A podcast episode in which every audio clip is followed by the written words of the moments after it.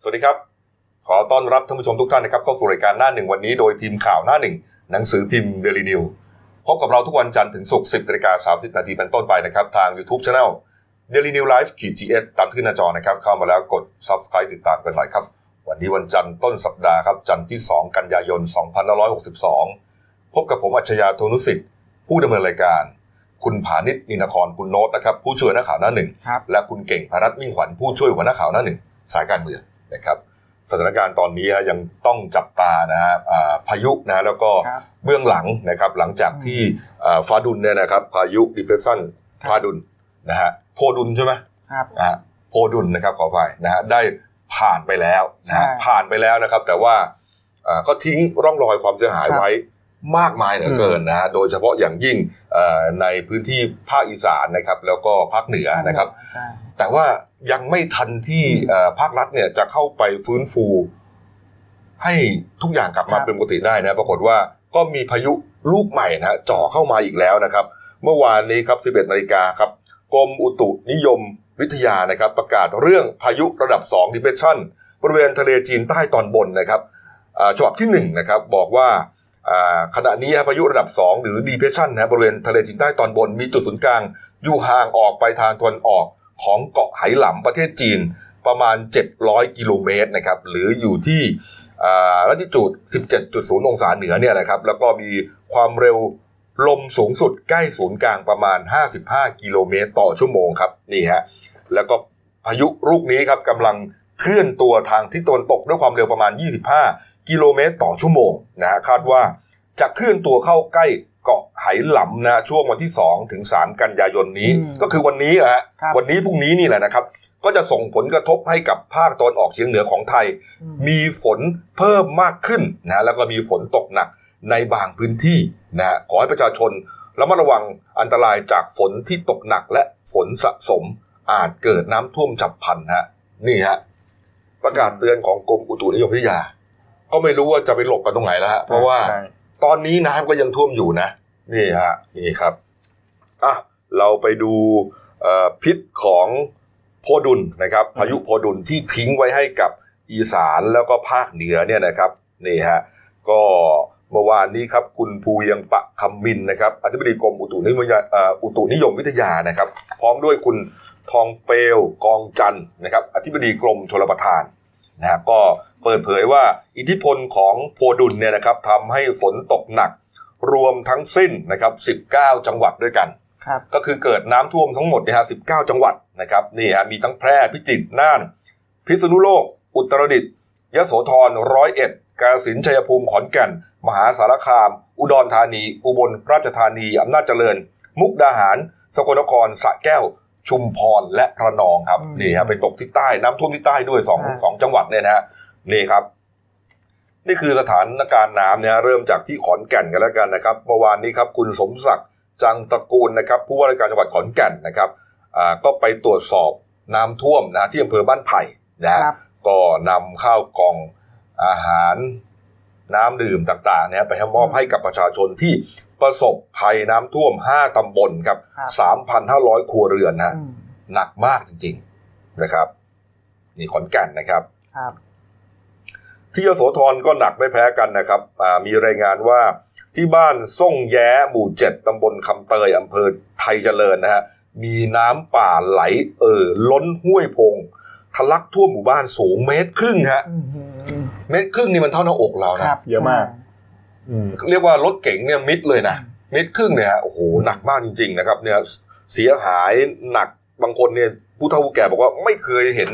น้ำท่วมอย่างนี้มาก่อนอืมนะฮะอันนี้ที่ยโสธรนะครับนี่ฮะท่านรองผู้ว่าครับคุณสมเพชรสร้อยสะคูนะครับ รองผู้ว่าราชการจังหวัดยโสธรก็เดินทางไปตรวจสอบอาในหลายพื้นที่นะฮะเอ่อ แน่นอนครับน้ำท่วมขนาดนี้ถนนหลักเนี่ยขาดแทบทั้งหมดนะฮะโดยเฉพาะอย่างยิ่งสายกุดชุมป่าติ้วนะครับครับโดยเฉพาะอย่างยิ่งช่วงอะกุดชุมในนาสะแบงครับอืมเขาบอกว่าเอ่อถนนเนี่ยขาดเป็นทางยาวเลยนะฮะห้าร้อยเมตรเลยฮะรถเล็กนี่วิ่งผ่านไม่ได้เลยครับ โอ้โหนี่ฮะนี่พังไปหมดเลยนะเนี่ยครับ อืมนะครับ ในส่วนของรัฐมนตรีครับ เมื่อวานนี้ครับคุณอนุทินชาญวิรกูลครับรองนายกรัฐมนตรีและรัฐมนตรีสาธารณสุขครับก็เดินทางไปพร้อมกับคุณวันชัยคงเกษมนะครับผู้ว่าราชการจังหวัดร้อยเอ็ดนะครับไปตรวจอ่าแล้วก็ไปเยี่ยมเยียนนะครับอ่าชาวบ้านที่ประสบภัยน้ำท่วมนะฮะที่วัดบ้านนาแซงตำบลนาแซงอำเภอเสรภูมินะครับนี่ฮะก็ไปสองตำบลนะไปนาแซงกับวังหลวงนะที่เสรภูมิเนี่ยฮะก็เนี่ยครับ อย่างที่เห็นเนี่ยฮะชาวบ้านก็มานั่งรอต้อนรับ ท่านรองนายกเนี่ยนะฮะโอ้โหนี่คือชาวบ้านที่ได้รับความเดือดร้อนจริงๆนะครับ นี่ฮะอ่าท่านนายอำเภอเสรภูมิครับ คุณอภัยวุฒิโสภากรนะครับ บอกว่าที่เสรภูมิฮะมีชาวบ้านเนี่ยฮะได้รับความเดือดร้อนทั้งสิ้นนะครับอ่า93 หมู่บ้านนะครับ1929 ครัวเรือนแล้วก็ประชากรประมาณสัก 44,000 คนอืมนี่ฮะ น้ำท่วมพื้นที่การเกษตรไปแสนเก้าหมื่นไร่ครับโรงเรียนต่างๆนี่เสียหายเรียบร้อยฮะอืมนี่ฮะนี่ฮะโอ้โหเป็นน้ำป่ามาเลยนะครับอืมเนี่ยฮะที่สารคามครับ จังหวัดมหาสารคามครับนี่ฮะก็มีน้ำท่วมกัดเซาะถนนสุดนะฮะระยะทางประมาณร้อยเมตรได้นะฮะช่วงทางหลวงชนบท 4007 นะครับนี่ฮะช่วงตำบลดอนงัวบ้านเหล่าใหญ่ อำเภอบอระบือเนี่ยฮะครับทางเทียนเนี่ยฮะทั้งเส้นเลยอืมเนี่ยฟื้นฟูกันนานมากครับนะฮะอืมฟื้นฟูกันนานมากนี่ครับนี่ฮะแล้วก็มีที่ที่อุอุบลราชธานีนะครับอำนาจเจริญก็หนักนะฮะอำนาจเจริญนี่เป็นบ้านเกิดของคุณครูสลาคุณวุฒินะฮะอยู่ที่บ้านนาหมอม้านะฮะหมู่หนึ่งหมู่เจ็ดนะฮะอำเภอเมืองอำนาจเจริญครับ นี่ก็หนักเหมือนกันนี่ฮะอืมไปที่สองแควร์หนะครับ จังหวัดพิษณุโลกนะครับ นี่ฮะมีรายงานว่ามีผู้เสียชีวิตจากเหตุน้ำท่วมครั้งนี้สองศพนะฮะนี่ฮะที่พบแล้วก็ทราบชื่อก็คือคุณเวียงทองย้อยหยอดนะครับ อายุ 58 ปี เป็นเจ้าของบ้านนะฮะที่บ้านเลขที่ 39ทับ2หมู่ 7ตำบลวังทองอำเภอวังทองครับเขาบอกว่าบ้านของคุณลุงเวียงเนี่ยสองชั้นอืมนะฮะตอนท่วมเนี่ยท่วมชั้นหนึ่งหมดเลยนะฮะก็หนีขึ้นไปชั้นสองแล้วล่ะแต่ว่าแกเป็นห่วงเอ่อเข้าของในบ้าน ก็เลยวิ่งลงมาชั้นล่างปรากฏว่าถูกน้ำเชี่ยวกรากซัดตัวเองนะฮะแล้วก็พัดไปกับสายน้ำเลยฮะสุดท้ายเสียชีวิตเนี่ยฮะส่วนอีกศพหนึ่งนี่ยังไม่ทราบว่าเป็นใครนะเป็นชายไทยอายุประมาณสัก 45 ปีได้ครับ อันนี้เจอที่อำเภอเนินมะปรางครับ นี่ฮะโอ้โหนี่ครับ ในส่วนของอความช่วยเหลือนะครับ กระทรวงคมนาคมครับ คุณศักดิ์สยามชิดชอบนะครับรัฐมนตรีคมนาคมเนี่ยก็สั่งการให้ หน่วยงานในสังกัดของกระทรวงครับเข้าไปเอ่อแก้ปัญหาพื้นที่ โดยเฉพาะอย่างยิ่งเรื่องของการสร้างทางอืมนะฮะการซ่อมแซมถนนนะฮะหลังจากที่น้ำลดลงแล้วเนี่ยบอกว่ามีถนนได้รับผลกระทบทั้งหมด 36 สายนะครับนี่ฮะทั่วประเทศเนี่ยนะฮะนี่ฮะหนักมากจริงๆนะครับปิดท้ายด้วยเรื่องเศรษฐกิจหน่อยนะครับ คุณธนวัฒน์พลวิชัยนะครับผู้อำนวยการศูนย์ เศรษฐกิจและธุรกิจ มหาวิทยาลัยหอการค้าไทยก็เปิดเผยว่า อิทธิพลของพายุโซนร้อนโพดุลเนี่ยนะครับ ประเมินนะฮะว่าเศรษฐกิจเสียหายประมาณ 3,000ถึง5,000 ล้านบาทนะฮะนี่ฮะ3,000ถึง5,000ล้านบาทนะครับ แล้วก็เอ่อก็อาจจะเกิดมาจากว่าเอ่อคนเดินทางไปเที่ยวน้อยลงใช่นะฮะการเดินทางไปมาหาสู่กันของประชาชนครับอ่าอาจจะมีการสังสรรค์กันปกติเนี่ยก็ไม่มีกิจกรรมนี้เกิดขึ้นเนี่ยเงินหายไปในระบบมาประมาณ5,000ล้านบาทได้เก่งฮะก็เดี๋ยว หลังจากนี้ อันนี้ต้องชมรัฐบาลนะเขาออก action เร็วๆนะหลังอืมหลังจากเกิดเรื่องเนี่ยทางรัฐมนตรีหลายกระทรวงก็ลงเดี๋ยวหลังหลังจากนี้เดี๋ยวก็ต้องมีการฟื้นฟูเยียวยาครับสาธารณูปโภคใช่ไหมก็ตามสเต็ปนะครับ เห็นว่าท่านนายกนี่สั่งการให้อ่าร้อยเอกธรรมนัฐพรหมเผ่ารัฐมนตรีช่วยเกษตรลงไปดูในเรื่องของการเกษตรนะก็เดี๋ยวสถานการณ์ที่คลี่คลายเนี่ยท่านนายกก็น่าจะตามลงไปนั่นแหละอืมรอสักพักหนึ่งนะครับอ่าเอาละครับ ครบถ้วนนะฮะเรื่องพายุนะฮะก็จับตาดูลูกใหม่ที่กำลังจะมาเนี่ยนะฮะโอ้โห ไม่รู้ว่าจะเกิดอะไรขึ้นอีกเนี่ยนะครับครับอะมาเรื่องการบ้านการเมืองหน่อยนะครับ วันนี้ฮะวันนี้บ่ายสองโมงครับวิปรัฐบาลนะเขาจะประชุมกันที่อาคารรัฐสภาอืมหาเรื่องอะหาลือในหลายเรื่องด้วยกันนะฮะหาลือในหลายเรื่องด้วยกันนะฮะเรื่องที่สำคัญใช่ ก็เป็นเรื่องของอาการที่ฝ่ายค้านเนี่ยอ่าเปิดอภิปรายนายกบัญชีตามรัฐธรรมนูญมาตรา152 นะฮะแบบไม่ลงมติเนี่ยที่เรารอกันอยู่เนี่ยนะครับ ดูว่าเขาจะเคาะกันวันไหนนะฮะฝ่ายค้านเห็นว่าอยากจะได้วันศุกร์ที่ 6 นี้ใช่ไหมใช่เก่งก็อย่างนี้ต้องอะอธิบายก่อนว่า วันเนี้ยก็น่าจะมีความชัดเจนหลังจากประชุมวิปเนี่ยแหละในเบื้องต้นว่าเกี่ยวกับเรื่องกรอบการอภิปรายเนี่ยมันจะเดินไปยังไง คือครับต้องอธิบายอย่างนี้นะครับว่าอ่าคุณเทวันลิปตาพันลบเนี่ยท่านเป็นรัฐมนตรีประจำสำนักนายก ก็อีกตำแหน่งหนึ่งเนี่ยท่านก็เป็นที่ปรึกษาอืมคณะกรรมการประสานงานพรรคร่วมรัฐบาลหรือวิปรัฐบาลเนี่ยต้องอธิบายกันว่าวิปรัฐบาลของรัฐบาลชุดเนี้ยมีทั้งหมด รวมกรรมการกับที่ปรึกษาด้วยเนี่ยหกสิบเจ็ดคนหกสิบเจ็ดคนวิปนะฮะใช่คณะกรรมการวิปเนี่ยนะใช่โอ้โหถือว่าเยอะมากสาสาเหตุเพราะว่ามันมีพรรคร่วมรัฐบาลหลายพรรคไงอืมมันต้องมาเช็คเสียงกันครับหลักหลายพรรคนะครับ ก็คืออมประเด็นที่คุณเทวันจะปิดห้องประชุมวันเนี้ยมันจะมีอยู่สามเรื่องหลัก ครับนะครับเรื่องแรกเนี่ยเขาจะมาคุยกันเรื่องปัญหาเรื่องฝ่ายค้านตั้งกระทู้ครับที่ผ่านมาที่ท่านนายกไม่ไปตอบแล้วก็โดนโจมตีว่าหนีสภาเนี่ยไอ้เรื่องเรื่องเนี้ยเขาจะหามาตรการแก้ปัญหาแล้วก็เออเรื่องที่สองก็คือในเรื่องกรอบวันเวลาการอภิปรายประเด็นถวายสัตว์นี่แหละครับว่าอ่ามันควรที่จะใช้วันไหนแล้วก็เวลาเท่าไหร่นะครับ แล้วก็อืมในส่วนประเด็นที่สามเนี่ยก็คือ เรื่องรูปแบบการประชุมอืมว่าจะประชุมจะอภิปรายเนี่ยจะเป็นแบบเปิดเผยหรือแบบลับอืมเพราะว่าจริง ๆ แล้วเนี่ยระบบการอ่าประชุมของบ้านเราเนี่ยเขาเขียนไว้ในรัฐธรรมนูญว่าหนึ่งเปิดเผยครับเปิดเผยก็คือว่าก็ต้องมีร่างภาษามือด้วยนะอืมในข้อบังคับประชุมมีถ่ายทอดสดครับให้ให้มันโปร่งใสและสแล้วอก็งเนี่ยอืมคือประชุมลับ คนที่จะเสนอประชุมลับได้เนี่ยก็มีคลมหนึ่งแล้วก็สสหนึ่งในสี่หรือร้อยี่สิบห้าคน เรื่องที่จะเสนอประชุมลับเนี่ยก็เป็นเรื่องเกี่ยวกับความมั่นคงนะฮะหรือเรื่องที่พิจารณาแล้วเนี่ยไม่ควรเป็นที่เปิดเผย ใช่แต่แต่ว่าคือจริง ๆ ในข้อบังคับประชุมเนี่ยเขาเขาไม่ได้เขียนเขียนไว้ประเภทของหัวเรื่องนะอืมอืมเขาเขียนว่าแค่ว่าถ้าเกิดขอประชุมลับเนี่ยถ้าเกิดว่ามติที่ประชุมรับรองเนี่ยคือประชุมได้ได้เลยแต่ว่าอืมส่วนมากที่ผ่านมาเนี่ยก็อย่างที่พี่กบว่านั่นแหละอืมก็คือในเรื่องเกี่ยวกับความมั่นคง แล้วก็ในเรื่องที่เกี่ยวกับความอ่อนไหวสำหรับขั้นตอนหลังจากประชุมวันเนี้ยมันน่าจะได้ข้อสรุปเบื้องต้นแล้วแหละแล้วเดี๋ยววันพรุ่งนี้คือวันที่ 3 กันยาเนี่ยอ่าคุณเทวันเนี่ยจะเอาข้อเสนอเบื้องต้นเนี่ยไปเสนอที่ประชุมคลมครับมันก็น่าจะได้เห็นน้ำเห็นเห็นเนื้อละก็เบื้องต้นเนี่ย จากการประเมินแล้วที่ฝ่ายค้านเขาล็อกไว้อยากจะได้วันศุกร์ที่หกครับสาเหตุที่อยากได้วันศุกร์ที่หกเพราะว่าอะไรจันทร์อังคารมันมีประชุมสวซึ่งซึ่งสัปดาห์นี้ไม่ทันอยู่แล้วครับพุธพฤหัสมีประชุมสภาอืมมันก็จะเหลือวันศุกร์วันเดียวที่มันมันจะเหมาะครับแต่วันศุกร์ที่หกไม่น่าจะทัน เพราะไปดูตารางงานท่านนายกแล้วตลอดทั้งสัปดาห์เนี้ยท่านนายกไม่ว่างเลยแน่นเอียดเลย ใช่อืมแล้วก็เขาก็เลยมีการประเมินกันว่ามันน่าจะไปตกในช่วงวันที่สิบเอ็ดสิบสองกันยาพุธพฤหัสหน้าสาเหตุเพราะว่าวันที่สิบสามเนี่ยสิบสามกันยาวันศุกร์เนี่ยท่านนายกไปสมุยอีกอ่าแล้วสิบเอ็ดไปธุสิบระสองมันก็ตรงกับการประชุมของสภาผู้แทนราษฎรใช่มันแต่ว่ามันมันเป็นเงื่อนไขที่ดีที่สุดเพราะว่าถ้าเกิดข้ามไปอีกอาทิตย์ที่สามเนี่ยหมดแล้ว มันก็จะปิดปิดสมัยประชุมไปเรียบร้อยละโอ้โหอ่า มันก็น่าจะเหมาะที่สุดเพราะว่ามันเป็นเรื่องของสสใช่ไหมก็คือเป็นวันพุธพฤหัสไปอืมก็คือเสียสละนะครับอืมอ่าประเด็นนี้นะประเด็นเรื่องของการจะรับไม่รับเนี่ยนะประชุมเนี่ยเมื่อวานนี้คุณอนุสรณ์เอี่ยมสะอาดครับ โฆษกพักเพื่อไทยก็พูดถึงประเด็นนี้บอกว่าอ่านายกนะฮะรวมถึงรัฐบาลเนี่ยอย่าวิตกจริต หรือว่าตีตนไปก่อนไข้นะฮะการอภิปรายทั่วไปเนี่ยเป็นการตรวจสอบของฝ่ายค้านตามวิถีประชาธิปไตยฮะแล้วก็อยากที่จะให้อ่าประชุมโดยเปิดเผยนะฮะอืมประชาชนจะได้รับทราบข้อมูลต่างๆเนี่ยฮะคุณอืมอนุสรณ์ก็มาเดินเกมยั่วนะว่า ไอ้จริงๆไอ้การอภิปรายมันมีแค่สองประเด็น ก็คือหนึ่งไอ้เรื่องปมถวายสัตว์และสองเรื่องการแถลงนโยบายที่ไม่อืมไม่มีตัวเลขงบประมาณเนี่ยแหละก็บอกว่าก็อย่าปากกล้าขาสั่นครับถ้าเกิดมั่นใจก็เข้ามาตอบคำถามในสภาอืมก็เป็นในในทำนองเดินเกมยั่วเสือออกจากถ้ำดูครัดิบว่าเสือเนี่ย จะออกหรือเปล่า แต่ว่าก็คุณเทวันเขาก็ไม่รับปากนะ คุณเทวันก็บอกว่าเอ๊ะก็ยังไม่แน่ใจว่านายกจะมาตอบเองหรือเปล่าเออ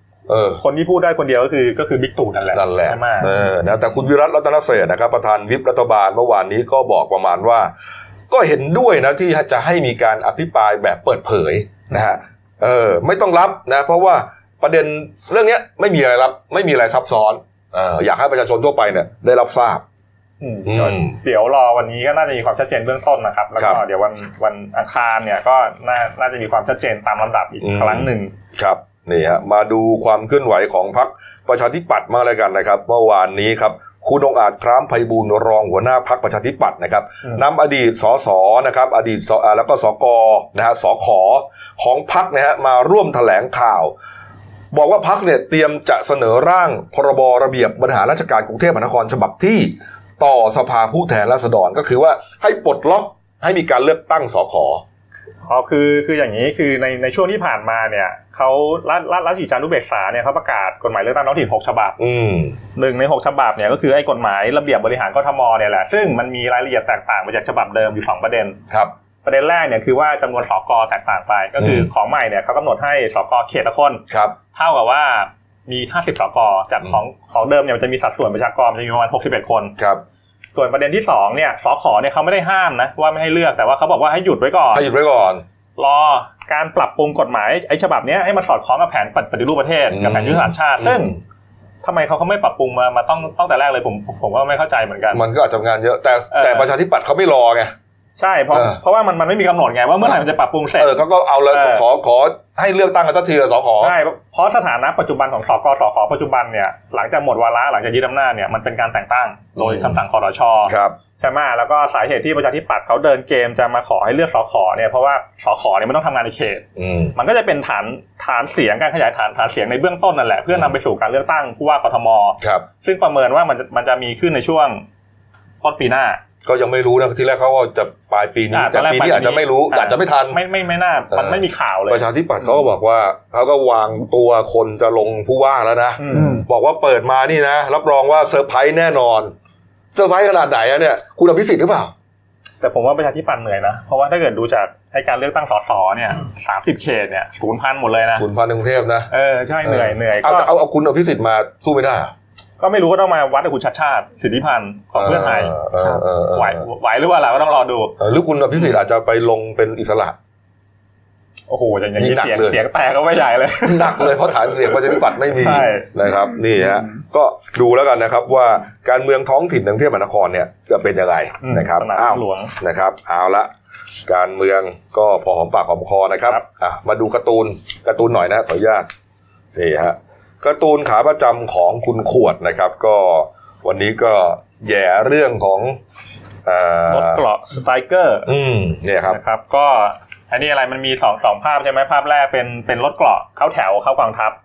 ประเด็นนี้บิ๊กบิ๊กแดงเขาตั้งเป้าว่าเขาจะตั้ง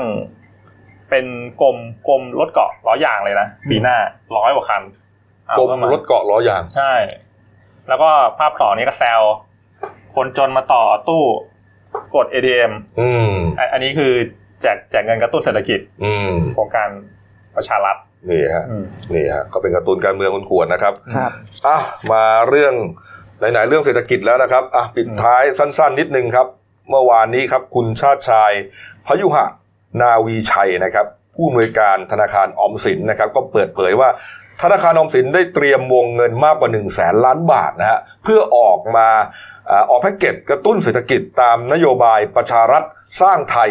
สำหรับกระตุ้นการบริโภคการลงทุนภายในประเทศ 3 มาตรการด้วยกันเริ่มกันยายนนี้เป็นต้นไปครับสามมาตรการนี้ที่สำคัญนะประกอบด้วยพักชำระเงินกู้กองทุนหมู่บ้านทั่วประเทศ 30,000 กว่ากองทุนนะฮะนี่เป็นเรื่องแรกเนี่ยนะฮะเรื่องที่สองนะครับเรื่องที่สองก็คืออจัด วงเงินสินเชื่อนะฮะเงื่อนไขผ่อนปลนพิเศษ และดอกเบี้ยต่ำอีก 2 โครงการนะฮะก็คือโครงการสินเชื่อเคหะประชารัฐสร้างไทยวงเงิน 25,000 ล้านบาทนะครับนี่ฮะอันนี้เขาบอกว่าโอ้โหปล่อยเงินกู้ให้คนที่จะกู้บ้านนี้ได้แบบ เยอะเลยอะ เยอะมาก เยอะมากนะฮะเยเยอะมามอะากกเลยนะนี่ฮะอืมคนที่ต้องการจะซื้อบ้านพร้อมที่ดินนะกู้ได้ 95%ของราคาประเมินนะฮะคอนโดมิเนียมได้ 90%นะฮะส่วนใครที่จะปลูกบ้านเองฮะกู้ได้เต็ม 100%ของราคาประเมินตัวบ้านเลยอืมเพียงแค่คุณมีอายุ 20 ปีขึ้นไป นะฮะมีอาชีพมีรายได้แน่นอน แล้วก็สามารถผ่อนชำระได้สูงสุด 40 ปีฮะโอ้โหโอ้โหสี่สิบปี โอ้โหไปปลูกบ้านเลยคุณโน้ตครับนะเรานี่เข้าขายได้หมดเลยอืมนะฮะนี่ครับอะแล้วอีกก็มีโครงการที่สามนะคครัรับบใช่ไหมก็คือเป็นโครงการปล่อยกู้ของผู้ประกอบการ s อ b ครับนะก็คือเป็นธุรกิจรายรายย่อยอืมวงเงินก็ห้าหมื่นล้านบาทครับอืมนี่ฮะอันนี้ก็จะคิดดอกเบี้ยถูกเออ ก็จะเป็นระยะไปนะฮะอย่างเช่น 2 ปีแรกอาจจะสัก 4%ต่อปีนะถัดไปก็จะเป็นอืมเอ่อใช้เป็นดอกเบี้ยที่ลดหลั่นกันไป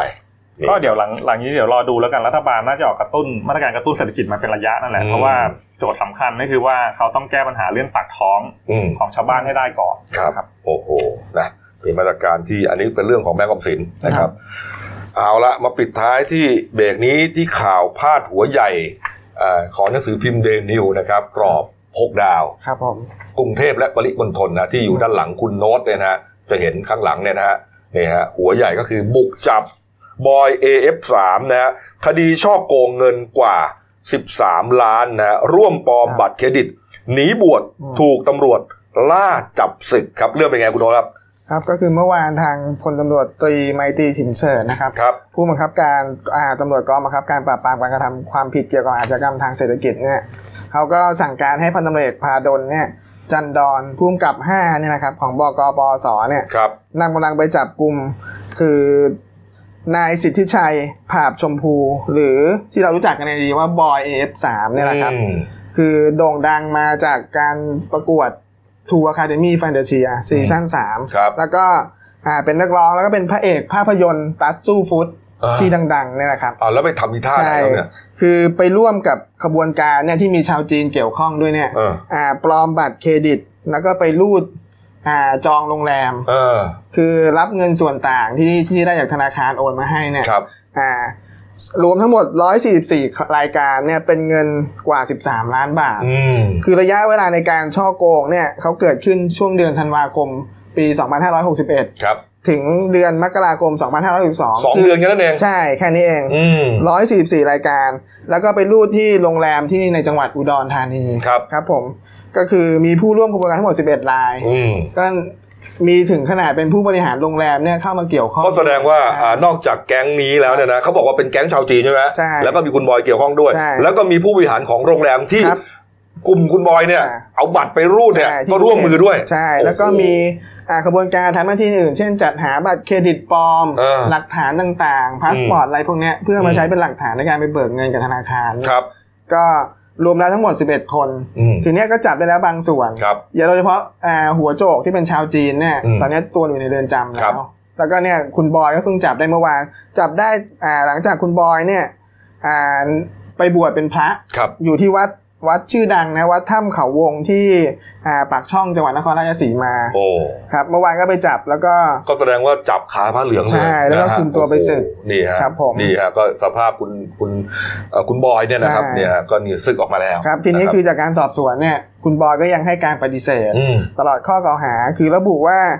มีผู้ติดต่อเนี่ยให้ตนเนี่ยให้ให้เขาเนี่ยอืมไปหาโรงแรมที่รับรูดบัตรเครดิต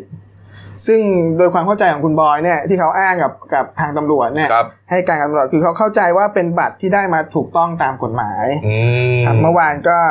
อ่าสอบปากคำเบื้องต้น แล้วก็ทางทนายความก็ยื่นหลักทรัพย์ประกันตัวไป ก็ประกันตัวได้ครับผมวงเงินที่เอ่อ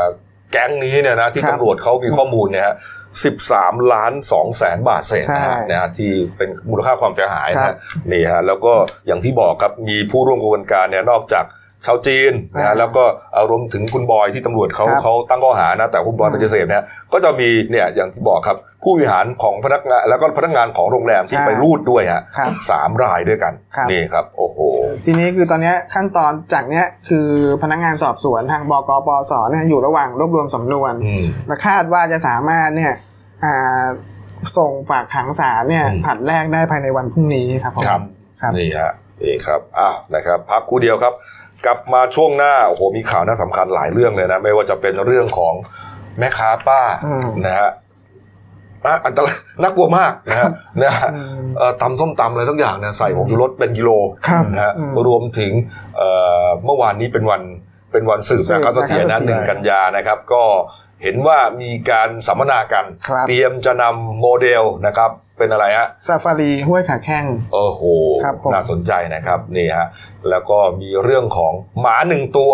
อืมหมาหนึ่งหัวสามตัวแปดขาอืมพักครู่เดียวครับ เดี๋ยวขับคุยข่าวกันต่อครับ จากหน้าหนังสือพิมพ์ สู่หน้าจอมอนิเตอร์ พบกับรายการข่าวรูปแบบใหม่ หน้าหนึ่งวันนี้ โดยทีมข่าวหน้าหนึ่ง หนังสือพิมพ์เดลิวิว ออกอากาศสดทาง YouTube d e l i n e w l i v e ขีดทีเทุกวันจันทร์ถึงศุกร์10นาฬิกา30นาทีเป็นต้นไป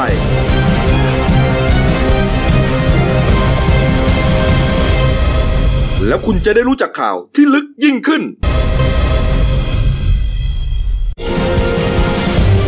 จากหน้าหนังสือพิมพ์ สู่หน้าจอมอนิเตอร์ พบกับรายการข่าวรูปแบบใหม่ หน้าหนึ่งวันนี้ โดยทีมข่าวหน้าหนึ่ง หนังสือพิมพ์เดลิวิวออกอากาศสดทาง YouTube d e l i n e w l i v e ขีดทีทุกวันจันทร์ถึงศุกร์ 10นาฬิกา30นาทีเป็นต้นไป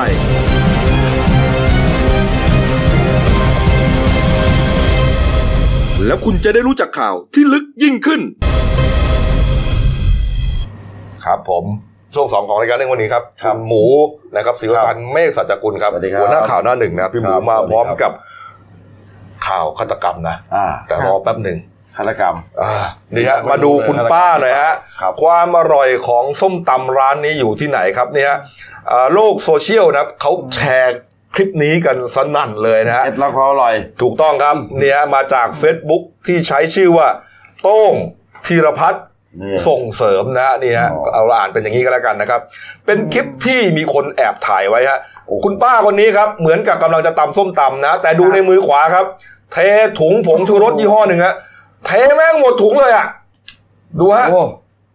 ผมนึกว่าจะทำขนมจีนแล้วโดยไก่เหมือนเทแป้งเลยไม่คือโอ้ผมโหไม่แน่ใจว่ามันถุงหนึ่งกิโลหรือครึ่งกิโลนะเราก็ไม่เคยใช้ผงชูรสกันมานานแล้วนะผมไม่เคยกินเลยนะดี๋วดี๋วคกมันเล็กไปเปล่า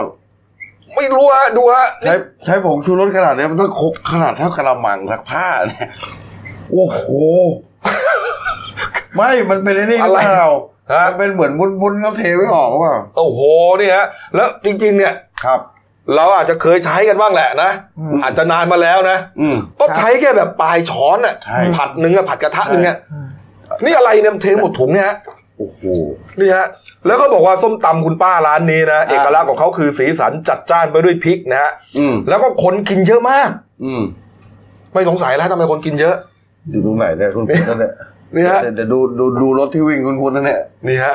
คนกินเยอะมากลูกค้าเยอะนะฮะนี่ฮะติดติดนี่แน่นเลยแน่นร้านเลย ก็เหมือนกับมีคนแอบถ่ายไว้แล้วก็มาเอ่อมาเผยแพร่ในโซเชียลโอ้โหเท่านั้นเองครับเคล็ดมีลัก็บความอร่อย มีคนไปคอมเมนต์กันกระหน่ำเลยนะฮะบอกว่าโอ้โห ขนาดนี้นี่อาจจะส่งผลกระทบต่อร่างกายได้นะครับอืมมันแน่นอนอยู่แล้วครับ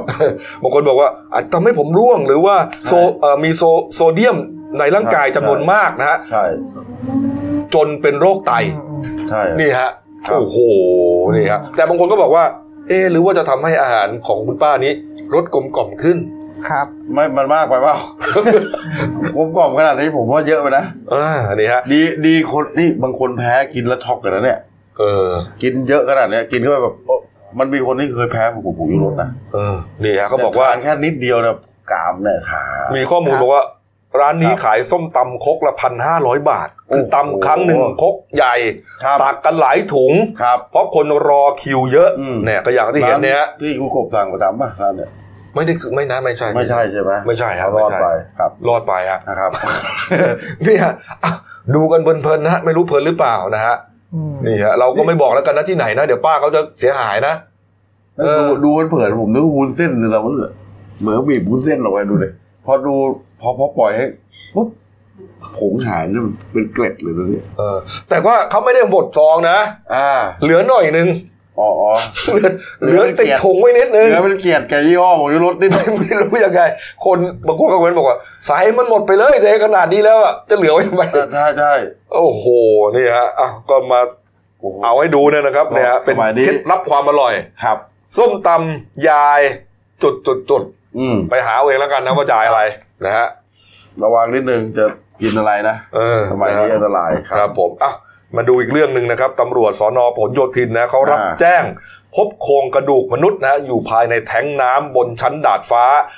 ชั้น 32นะของอาคารสูงเป็นอาคารร้างตรงข้ามศาลอาญาเนี่ยฮะพี่หมูฮะอ่าอืมของข้าวสารอาญารัชดาแขวงชายเกษมเขตจตุจักรเลยครับนะครับ ก็รายงานผู้ข้าบัญชาทราบว่าเป็นตรวจสอบกันนะครับป รากฏว่าในที่เกิดเหตุเนี่ยเป็นอาคารร้างอยู่หลังสำนักงานคณะกรรมการกำกับ และส่งเสริมการประกอบธุรกิจประกันภัยอ๋อหรือคอปพนะครับครับที่ชั้นสามที่สองเป็นดาดฟ้ามันมีแท้งน้ำขนาดใหญ่ทำด้วยปูนซีเมนต์นะครับอืมความสูงก็ประมาณ 3 เมตรอะนึกกว้างนึก5เมตร ยาว 10 เมตร นึกภาพตามไปด้วยนะ สูงอ่าสามเมตรครับ กว้างกว้าง5 5เมตร ยาว 10 เมตรอ่านนะครับ ที่ปากบ่อเนี่ยกว้างประมาณ 80เซนติเมตรมีช่องอยู่ 2 ช่อง นะครับอย่างที่เห็นเนี่ยฮะใช่ครับเนี่ยฮะแปดสิบคูณแปดสิบมันก็นะคือจริง ๆ มันคือที่เก็บน้ำสำหรับใช้ในอาคารนั่นแหละถูกต้องนะนะครับถ้าเป็นบ้านเรือนเราก็เป็นแท้งใช่แต่อันนี้มันเป็นตึกสูงไงใช่เขาก็ก่ออิฐถือปูนกันมาขนาดใหญ่เลย ใช่ ใหญ่กว่าห้องห้องนะหลายครับห้องเลยฮะเนี่ยนี่ฮะครับสิบเมตรเนี่ยคราวนี้แท้งอย่างเงี้ย มันไม่มีบันไดที่หย่อนตัวลงไป จริง ๆ มันต้องมี จริง ๆ มันต้องมีนะปกตินะเออที่เราเห็น อันนี้ไม่มีอ่าและที่ตกใจมากแล้วก็คือว่า ข้างล่างเนี่ยมีโครงกระดูกมนุษย์อืมซึ่งไม่ทราบว่าเพศชายหรือหญิงนะครับครับซึ่งคาดว่าเสียชีวิตมาแล้วไม่ต่ำกว่าสามเดือนนอนหงายสวมแต่กางเกงในตัวเดียวนะครับอืมใกล้กันก็มีรองเท้าผ้าใบหนึ่งคู่รองเท้าหนึ่งคู่โทรศัพท์มือถือหนึ่งเครื่อง ก็วางอยู่ แต่ไม่มีเอกสารใดๆเลยครับ แล้วก็มีร่องรอยการก่อกองไฟอยู่ข้างๆเลยนะคือก่อกองไฟก่อในแท้งนี่แหละอ่าๆนะครับอยู่ใกล้โครงกระดูกด้วยครับ เจ้าที่ก็เก็บเก็บเอาไว้เป็นหลักฐานอืมคาดว่าเนี่ย ก็ก็คาดว่าน่าจะคนเคราะห์ร้ายที่ตกลงไป อาจจะจุดไฟเพื่อให้ควันขึ้นมาหรือเปล่า ก็คือว่าแล้วส่งสัญญาณขอความช่วยเหลือ คุณคนเนี้ยครับจะลงไปด้วยเหตุผลใดก็ตาม ใช่ครับ แต่สุดท้ายแล้วกลับขึ้นมาไม่ได้ มันขึ้นไม่ได้อะใช่ไหมสามเมตรมันก็คือไม่รู้ว่าจะลงไม่มีอะไรก่อเลย จะลงไปเสพยา จะลงใช่ไปเล่นน้ำหรือว่าจะลงไปทำอะไรก็ไม่รู้มันแต่ว่าน้ำอยู่ขึ้นมาไม่ได้ไม่มีมันไม่มีน้ำแล้วนะข้างในเออมันอาจจะค่อยๆระเหยไป ใช่ ปัญหาก็คือว่าครับ เออเราก็นึกภาพได้นะว่า คนเราเนี่ยพยายามจะจะขึ้นมานะ เพราะว่ามันสูงสามเมตรเนี่ยมันสูงกว่าเราแน่นอนอืมแต่ผนังเนี่ยมันไม่มีตะปุ่มตะป่ำให้เราเกาะขึ้นมาไงมันขึ้นไม่ได้นะมันก็เลยปีนไม่ได้เป็นผนังเรียบถูกไหมแต่ถ้ามีน้ำเต็มนี่มันยังลอยตัวขึ้นมาได้ถูไงกต้องฮะอันนี้แสดงน้ำไม่มี แล้วพยายามกระโดดเพื่อเอามือจับปากบ่อก็ไม่ได้อีก เพราะมันสูงโอ้โหไม่ถึงครับใช่และไอ้กองไอ้ไอ้กองไฟร่องรอยเนี่ยเขาสันนิษฐานว่า น่าจะจุดเพื่อให้เกิดควันออกมาอ่านึกออกไหมควันลอยขึ้นมาคนจะได้สังเกตเห็นและเข้ามาช่วยเหลือ โอ้โห แต่แต่ไม่เห็บันงเอิญมันไม่เห็นเพราะมันอยู่บนตึกสูงระดับสามที่สองชั้นที่สามที่สองเนี่ยเออมันมองไม่เห็นนะครับ อืมแต่เนี่ทียฮะนี้ทีนี้แปลกใจนะเขามีโทรศัพท์มือถือตกอยู่ข้างๆด้วยเออทำไมไม่โทรเขาไม่โทรอาจจะแบตหมดพอดี แบตหมดหรือตังค์หมดซิมซิมไม่เติมเงินอาจอะจะไรเป็นหไปรือเปล่าได้ครับ ก็เป็นไปได้ นี่ฮะ โอ้โหนี่ฮะโอ้โหก็สอบสวนคุณปัญญาบัวเงินนะครับ เป็นช่างสำรวจอาคาร แล้วก็คนที่พบโครงกระดูกคนแรกเนี่ยใช่ครับ ก็บอกว่าอาคารนี้เนี่ยเคยเตรียมจะก่อสร้างเป็นโรงแรมใช่นะฮะแล้วก็สร้างมาทิ้งร้างมา 30 ปี เนื่องจากว่ามีปัญหาฟ้องร้องใช่คาราคาซังกันมานานอ่าสุดท้ายคดีจบแล้วครับนะฮะก็เจ้าของก็คือผู้ชนะคดีเนี่ยอ่าเตรียมจะเข้ามารีโนเวทหรือว่ามาปรับปรุงครับนะฮะ ให้ใช้งานได้อืมก็จ้างช่างกันไปสำรวจอาคารจนมาพบนี่แหละอืมพบโครงกระดูกนี่แหละครับนี่ฮะโอ้โหอืมนี่ฮะก็สามเดือนโครงกระดูกนี้ไอ้ก็คงจะขาดอากาศอ่าขาดอาหารขาดน้ำโอ้โหนะฮะคงไม่มีกินแน่นอนครับ นึกนึกอืมนึกถึงเราเนี่ยครับมันทรมานนะ คือยังไม่ตายแต่ก็กูมันออกไม่ได้ไม่รู้จริงจะออกยังไงนะแต่ทุบกำแพงข้างหลังคอนกมัรีนตเป็นไปไม่ได้ก็ตะทุบโกนเรียกใครก็ไม่ได้ ไม่แพ้ได้ยินเลย ปีนก็ไม่ได้ เพราะว่ามันเป็นมันเป็นอย่างเงี้ยแล้วมันแล้วเขาเข้าขึ้นไปทำไมอืมเออเนี่ยนี่ยเขาก็สงสัยเขาเป็นใครขึ้นไปทำไมนั่นเขาน่ะเป็นใครก็ต้องดูตรวจมีการตรวจพิสูจน์ดีเอกันต่อไปอืมนะครับอ้าวมาเรื่องนี้ที่เราเกรินนะ คุณโน้ตเตรียมอยู่เนี่ยนะครับเมื่อวานนี้ครับที่ครับเขตรักษาพันธุ์สัตว์ป่าห้วยขาแข้งจังหวัดอุทัยธานีนะครับเขามีการจัดงานรำลึก สืบนาคาเสถียรใช่ไหม29ปีของการใช่ครับจากไปเนี่ยฮะครับก็มีตั้งแต่คุณวราวุฒิศิลปะอาชาครับรัฐมนตรี ทรัพยากรธรรมชาติและสิ่งแวดล้อมครับ คุณมนัญญาไทยเศรษฐ์รัฐมนตรีช่วยเกษตร และสหกรณ์ครับ คุณชาดาไทยเศรษฐ์สสอุทัยธานีพักภูมิใจไทยนะฮะ คุณธัญญาเนติธรรมกุลครับ อธิบดีกรมอุทยานแห่งชาติสัตว์ป่าและพันธุ์พืชครับนะฮะคุณอัธพลเจริญชันษาอธิบดีกรมป่าไม้ และอีกอืมหลายหน่วยงานที่เกี่ยวข้องนะประชาชนครับทั่วไปประชาชนครับเอ่อนักเรียนนิสิตนักศึกษาอืมกว่า 500 คนนะเขามาร่วมงานเขาร่วมกันทุกปีใช่แต่ปีนี้ เป็นเป็นเรื่องพิเศษนะครับ เพราะว่ามีโครงการสำคัญอยู่นะฮะครับนะฮะคุณโน้ตอะก็คือเป็นเบื้องต้นเนี่ยครับเป็นโครงการที่อ่ามุ่งหวังที่จะเสริมสะเสริมเสริมสร้างประสิทธิภาพ และแรงอืมจูงใจในการอนุรักษ์สัตว์ป่าและผืนป่าตะวันตกนะครับอืมอันเนี้ยคือตามแผนงานเนี่ยจะต้องการทำให้เป็นพัฒนาเป็นแหล่งท่องเที่ยวเชิงนิเวศสัตว์ป่าครับอ่าจัดรูปแบบการท่องเที่ยวเป็นแบบซาฟารีคล้ายๆ แบบ ทวีปแอฟริกาอืมแล้วก็ประเทศอินเดียครับครับอ่าโดยใช้พื้นป่าสงวนนะพื้นที่ป่าสงวน บริเวณรอยต่อเขตรักษาพันธุ์สัตว์ป่าห้วยขาแข้งเนี่ยกับอ่างเก็บน้ำห้วยทับสะเหลาเนี่ยอืมอ่าเนื้อที่กว่าสามหมื่นไร่เนี่ยเขาจะเนรมิตเป็นซาฟารี ก็คือเปิดให้ให้แบบคนเนี่ยสามารถขับรถเข้าไปเที่ยว หรือล่องเรือเข้าไปเที่ยวอืมชมสัตว์ป่าเนี่ยคือไม่ด้ไม่ไม่ได้อยู่ใน แปลงของอ่าเอ่อมรดกเขตรักษาพันธุ์สัตว์ป่าไม่ใช่ห้วยขาแข้งเป็นรอยต่อรอยต่อใช่พื้นที่พื้นที่ป่าสงวนที่รอยต่อติดกันอ่าครับผมทีนี้ก็คืออ่าด้วยความอุดมสมบูรณ์เนี่ยอ่ามันจะมีทรัพยากรธรรมชาติ คือพวกช้างวัวแดง กระทิง เสือโคร่งเนี่ยนกครับยูงหรือแม้แต่ควายป่าเนี่ยอืมสัตว์ป่าสงวนเนี่ยครับที่มีแห่งเดียวที่ห้วยขาแข้งเนี่ยเขาเชื่อว่าจะสามารถดึงดูดให้คนเนี่ยเข้ามาท่องเที่ยวแล้วเกิด อ่ากระตุ้นจิตสำนึกให้อนุรักษ์สัตว์ป่าอืมไม่ไปรอบล่าสัตว์อืมโดยงบประมาณที่จะใช้เนี่ยหนึ่งร้อยล้านบาท ทีนี้มันต้องสร้าง